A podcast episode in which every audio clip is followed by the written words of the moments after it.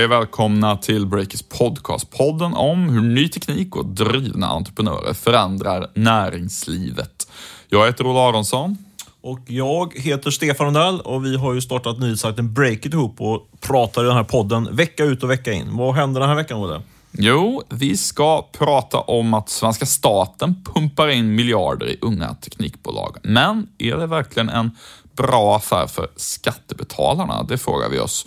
Och sen har vi gjort en djup granskning av Funded by Me, sajten för eh, gräsrotsfinansiering som har blivit väldigt populär bland en del entreprenörer.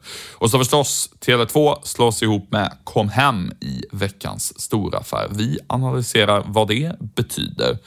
Yes. Ja, men först drar vi igång med våra fem snabba nyheter från veckan som eh, precis har gått. Eh, jag inleder med att konstatera att det svenska Youtube-nätverket United Screens nu köps upp av den tyska mediejätten RTL. Eh, det är lite grann som Tysklands Bonnier. De ägs av Bertelsmann-gruppen RTL. Och RTL betalar i ett första läge 120 miljoner kronor för United Screens. Kan bli lite mer pengar om det går bra för United Screens. Mm, och så är en gigant inom mode på väg in i Sverige, vilket kan vara tufft för H&M som ju redan kämpar med omställningen mot e-handel. Eh, de som ska lansera i Sverige det är japanska Uniqlo, världens tredje största klädbolag, säljer billiga basplagg eh, och de bekräftar nu för tidningen Market att de har registrerat ett lokalt svenskt dotterbolag. Spännande! Lundabolaget Earring som säljer trådlösa hörlurar har blivit uppköpt av den amerikanska rapparen Will I Am.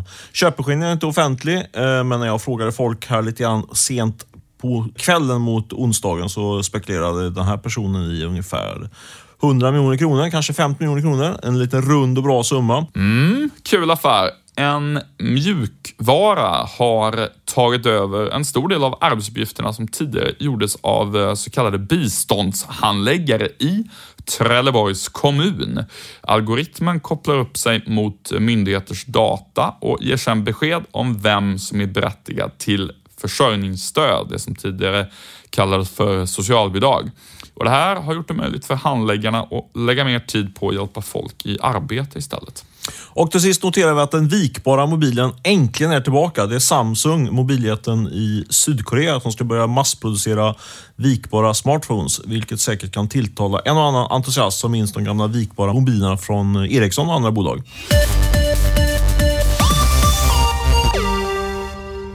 Vår huvudsponsor Rackfish är ju precis som vi på Breakit, själva entreprenörer, vilket vi tycker gör lite extra kul faktiskt att jobba med dem.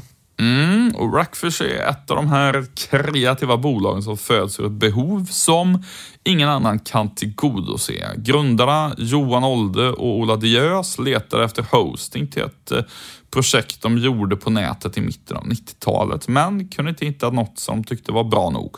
Nej, så Johan och, Olle, eh, Johan och Ola ursäkta, bestämde sig för att dra igång en egen hostingverksamhet som nu har namnet Rackfish.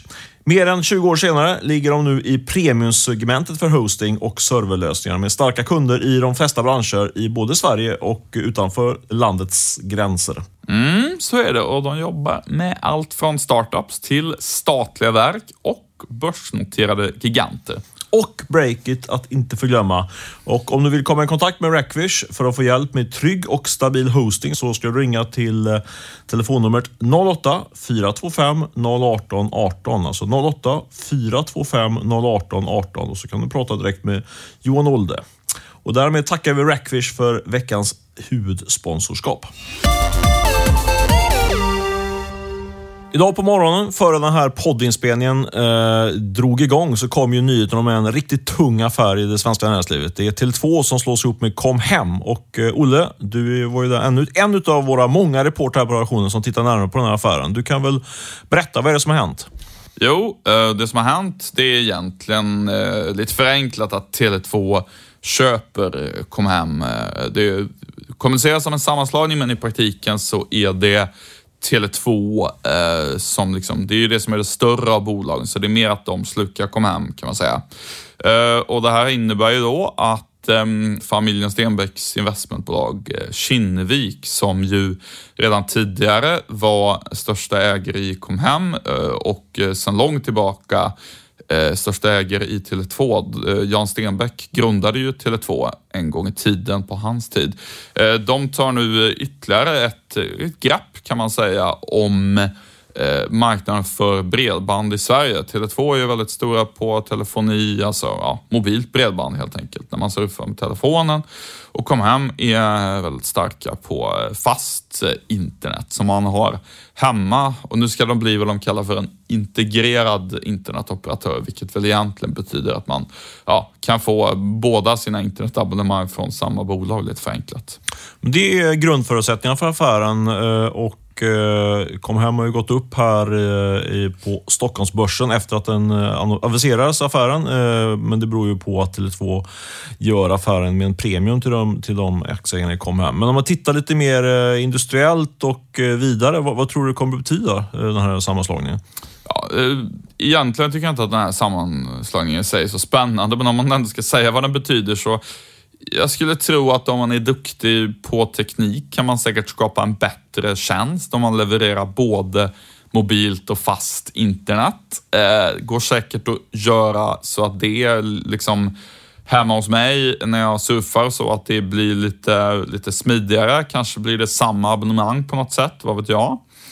Eh, de kan säkert spara pengar på något sätt också. Det brukar bolag säga när de gör sådana här eh, förvärv, att man kan eh, effektivisera på något sätt och, och sparka folk. Men, men, allt det där tycker inte jag är liksom det roliga och spännande med den här affären. Utan det intressanta är att det nu känns som att Tele2 på allvar ger sig in i tv-branschen nu när de förvärvar Comhems tv-utbud.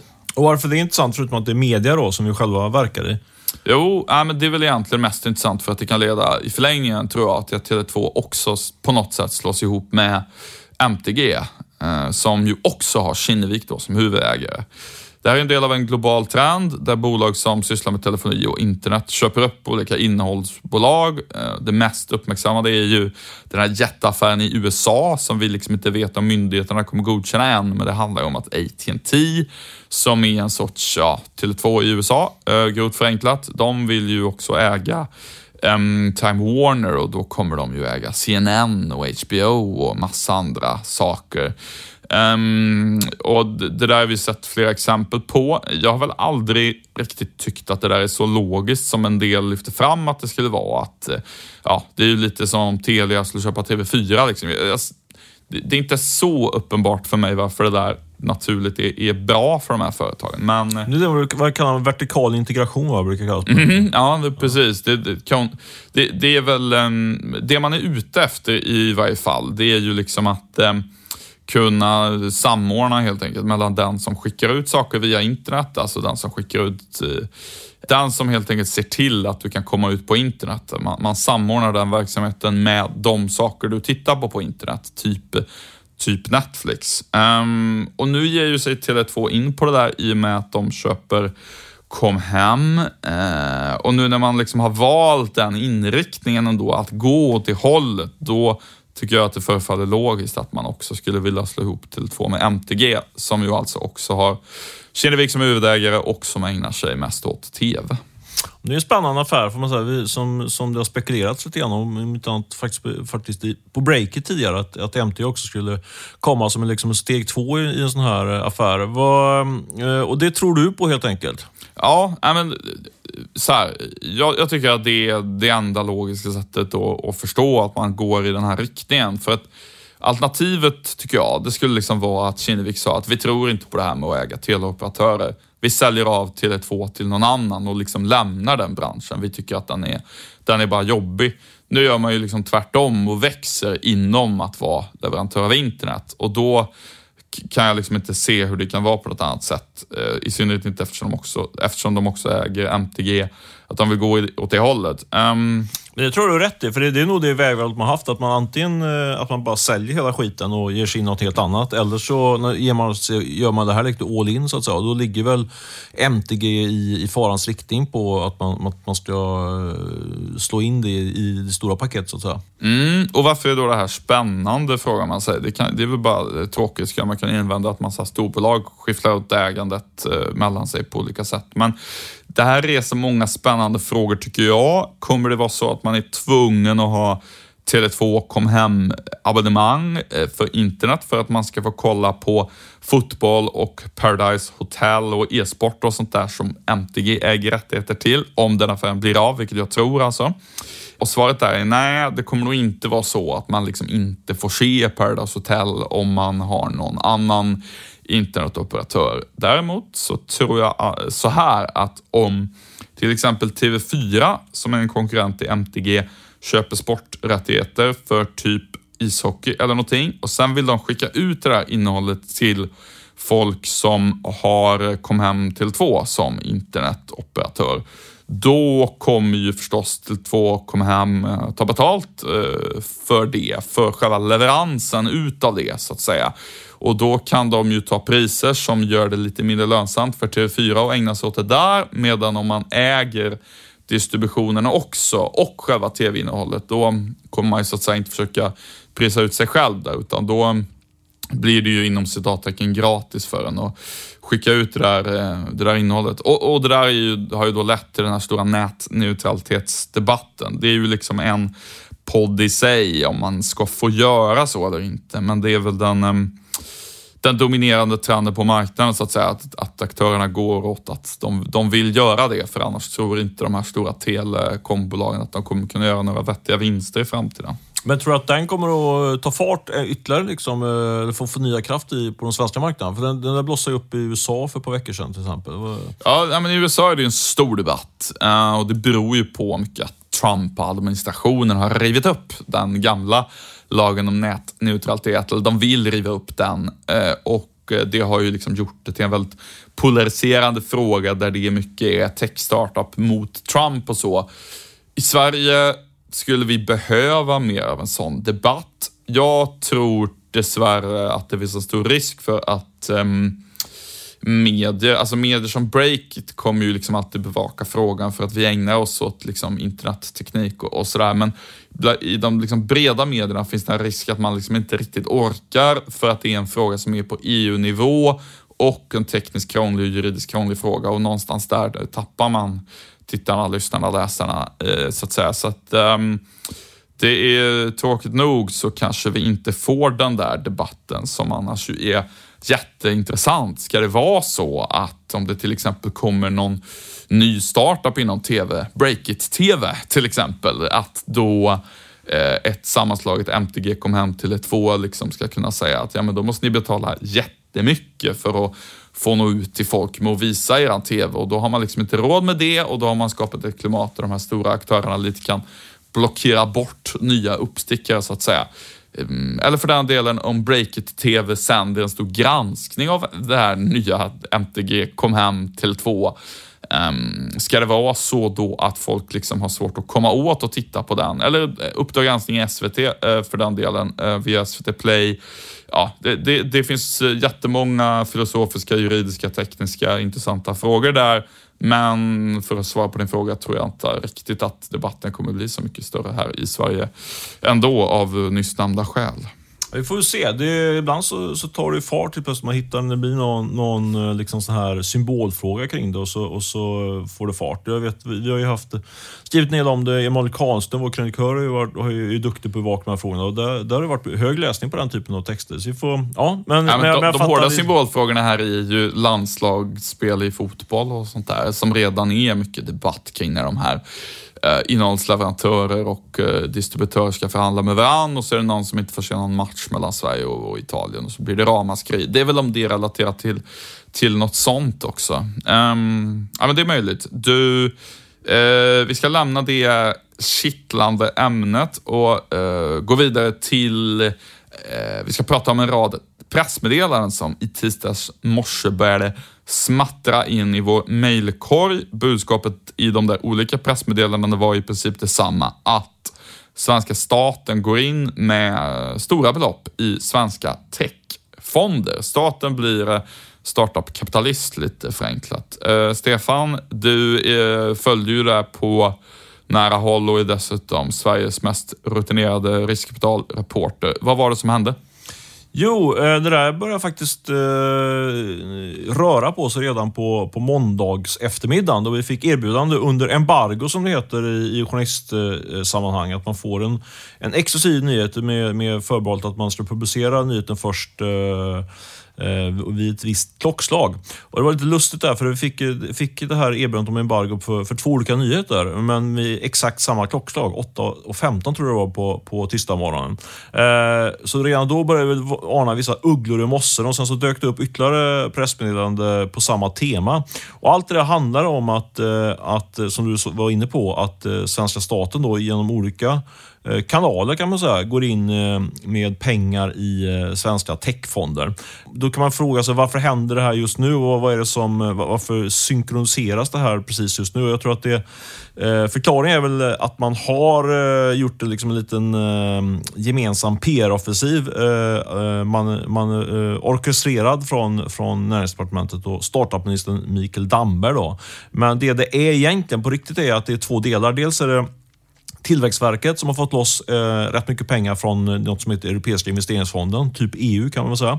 Eh, och den här Europeiska investeringsfonden har gjort en ganska lång och omfattande upphandling utav olika techfonder i Norden eh, som man vill eh, investera i. Jag höll på från 2016 och framåt. Och nu blir man klar med den upphandlingen och då väntar man in eh, den andra delen i den här statliga eh, investeringsoffensiven som är eh, det här Mikael Dambergs eh, eh, ambition att på något sätt lite rensa upp i det statliga riskkapitalet. Han kom med en, en utredning för, tror jag, förra sommaren eh, som innebar att eh, man skulle slå ihop eh, några, kan man nog säga, lite sorgebarn i den statliga riskkapitalportföljen något som heter Fourier Transform och en annan sak som heter en annan riskkapitalenhet som heter Inlandsinnovation. Ingen av dem har direkt rosat marknaden med sina investeringar, men de man, har tagit dem, man tog eh, den, de här två portföljerna och tryckte in det i något som heter Saminvest. Just det, och då kan man säga då för att eh, måla lite färg i det där så är det så att Fourier Transform har ägnat sig åt eh, du får rätta mig om jag har fel, men investeringar delvis i traditionell industri, kanske hjälpt fordonsbranschen och så i omställningar. Um, ja, det, det där drogs igång i samband med Saabs kris. Var det. Mm. Då skulle man uh, försöka hjälpa underleverantörer till fordonsindustrin. Typ. Precis. Uh, och sen så Inlandsinnovation har gjort uh, alla möjliga ganska hårt kritiserade satsningar på uh, jämtländsk mjölk och annat var någonting som drevs mycket av eh, Maud Olofsson och nu när de där trycks in i Saminvest så ska man lite grann branda om det där till att det ska vara investeringar i typ mjukvaru-startups istället för mm. fordon och, och Jämtlands mjölk. Är det, är det en korrekt bild? Eller ja, ungefär kan man säga. Det, det, det, man, kommer göra, man kommer dels behålla den här portföljen av små bolag, mer eller mindre lyckade sådana investeringar. Men sen kommer man också göra så kallade fond-i-fond-investeringar. Då. Alltså man investerar i olika former av riskkapitalfonder. Det kan vara, kan vara både inom tech men också inom, inom andra segment. Eh, men, och Det som skedde nu då i, i, eh, i eh, här härom, häromdagen, det var ju att eh, eh, först och främst så var det då eh, Tillväxtverket som via Europeiska investeringsfonden pumpar in pengar i, eh, i tre eh, svenska techfonder. Spintop, More och Luminar heter de. Eh, och samtidigt då så gick eh, Saminvest in i eh, två av de här fonderna, Spintop och eh, Luminar.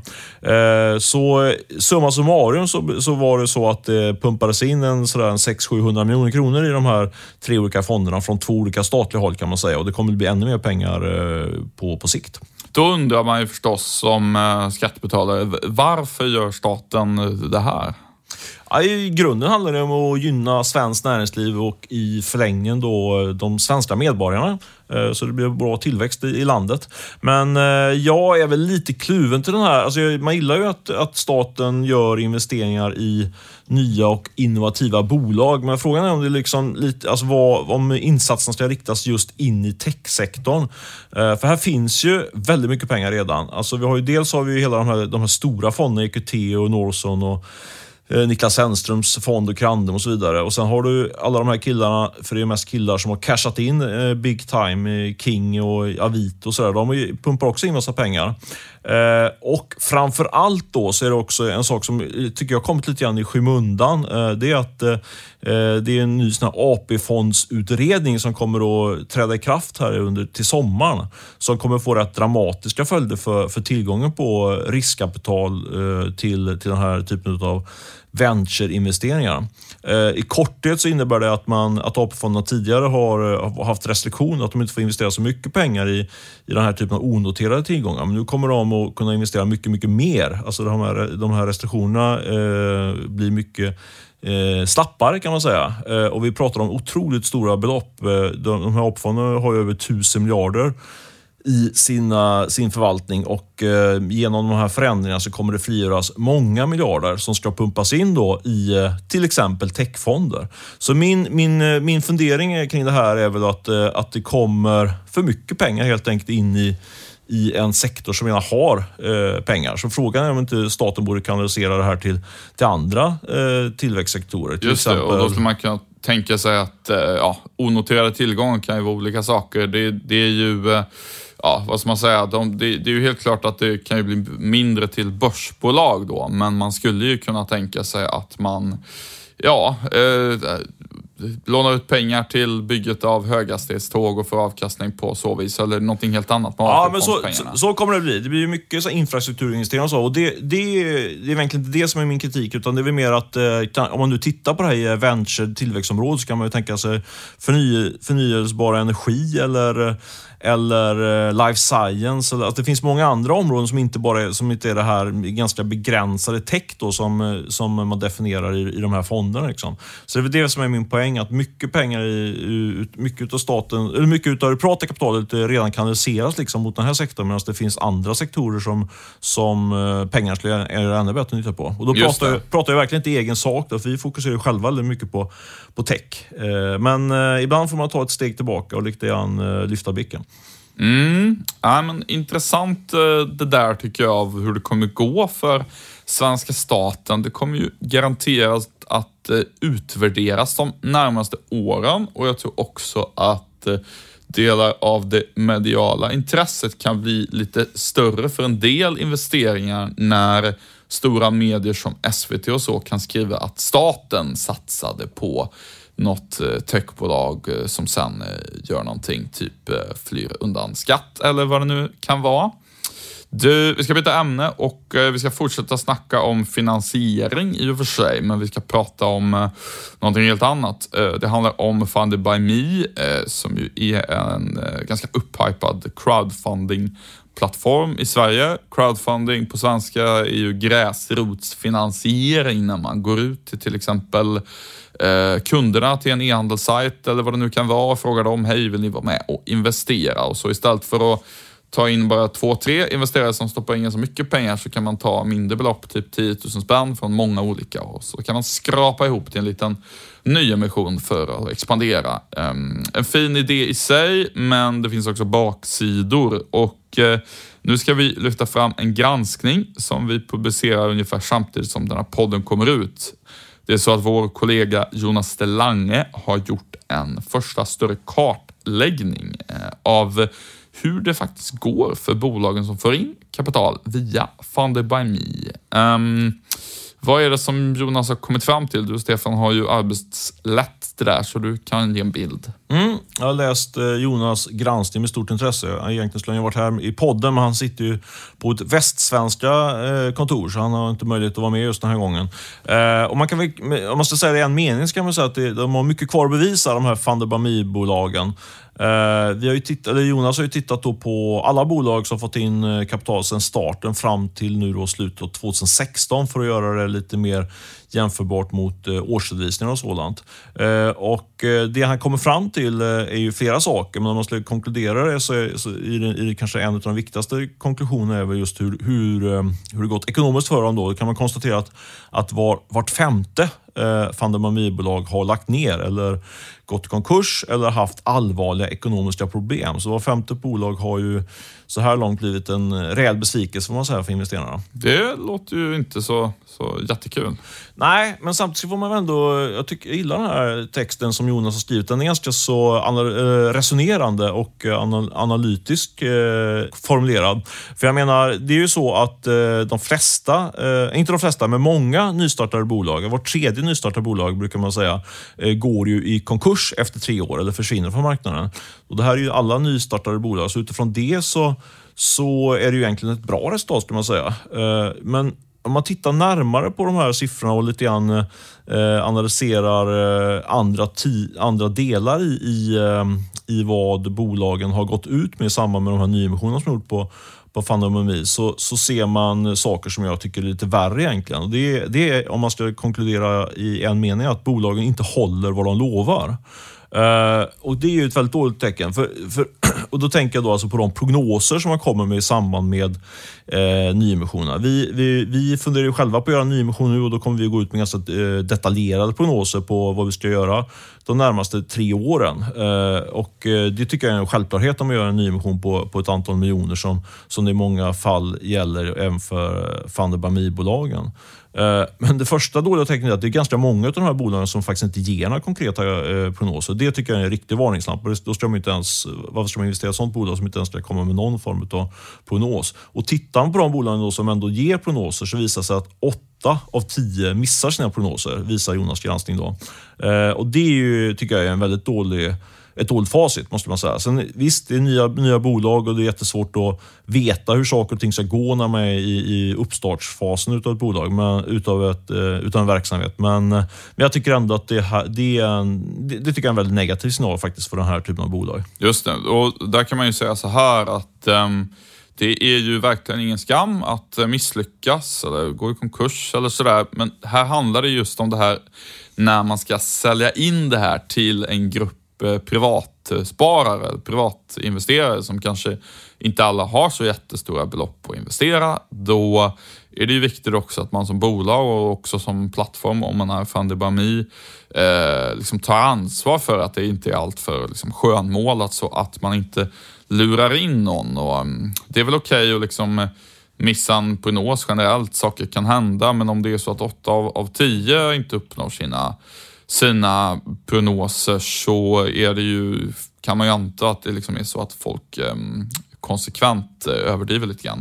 Vad säger du? Ja, jag tror att det, det, är liksom en svår balansgång som man går här mellan att göra både investeraren och entreprenören nöjda. Om, man, om jag då tänker utifrån eh, Fandabami då, som driver den här plattformen. Eh, man vill ju självklart ta in så mycket pengar som möjligt till så hög värdering som möjligt, men samtidigt så om det gång på gång visar sig att eh, investerarna ja, eh, blir besvikna, eh, då, eh, då kommer, ju, kommer man på något sätt på sikt rycka undan mattan då för, för framtida eh, entreprenörer som ska dra in pengar via den här plattformen. Så jag tror att det, det gäller att vara, försöka vara ganska långsiktig i, i det här när man driver den här typen av eh, finansieringsplattformar. För i grunden så, så tycker jag eh, att eh, det här är en väldigt bra idé. Eh, att man öppnar upp för eh, många och och eh, komma in på ett tidigt stadium i, i spännande bolag. Men, men då gäller det också att försöka hålla ändå en, en viss nivå på de här placeringsobjekten. Då. Eh, och så här långt kan man väl säga att det, det, det är ingen, ingen, inget av de här casen som Jonas tittar på som blivit riktiga succéer. Liksom. Och det krävs att man kan visa upp ett par sådana succéer som kan liksom väga upp alla de här besvikelserna som kommer att komma per definition. Och Sen tycker jag också, en sak som är väldigt intressant med just gräsrotsfinansieringsformen, det är ju liksom att eh, eh, om jag till exempel eh, ska mm, ge pengar till en film eller någonting sånt eh, för att den ens ska bli av, så att säga. Det, det är, ju, det är ju en sak. Det, där tycker jag det är mycket mer klockrent. Om, om vi är tusen människor som går ihop eh, för att vi vill att den här filmen ska produceras eh, och så liksom får vi se filmen gratis som betalning för det. Eller vi, det är ju liksom en helt annan sak. Utan här handlar det om just det här när man går in som liksom aktieägare i ett, eh, i ett bolag. Då kan jag tycka någonstans att eh, det är inte bara så att man är liksom en glad konsument som jag gör det här för att jag gillar, jag gillar produkten så att säga. Utan då, då, då tycker jag man ska ha ett snäpp högre krav på att det ska ändå vara det, det, det, ska vara seriösa prognoser. Sen kan man alltid missa prognoser. Men...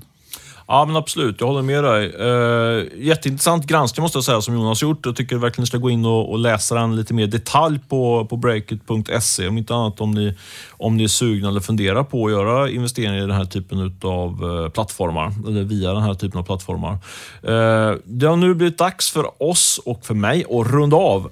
men först ska vi tacka vår huvudsponsor Rackfish som är med oss den här veckan också såklart. Och Beppo ljudproduktion som klipper tackar vi också. Och övrigt så säger jag hej då om du vill säga någonting Olle. Nej, jag säger också hej då. Ha det gott så hörs vi nästa vecka.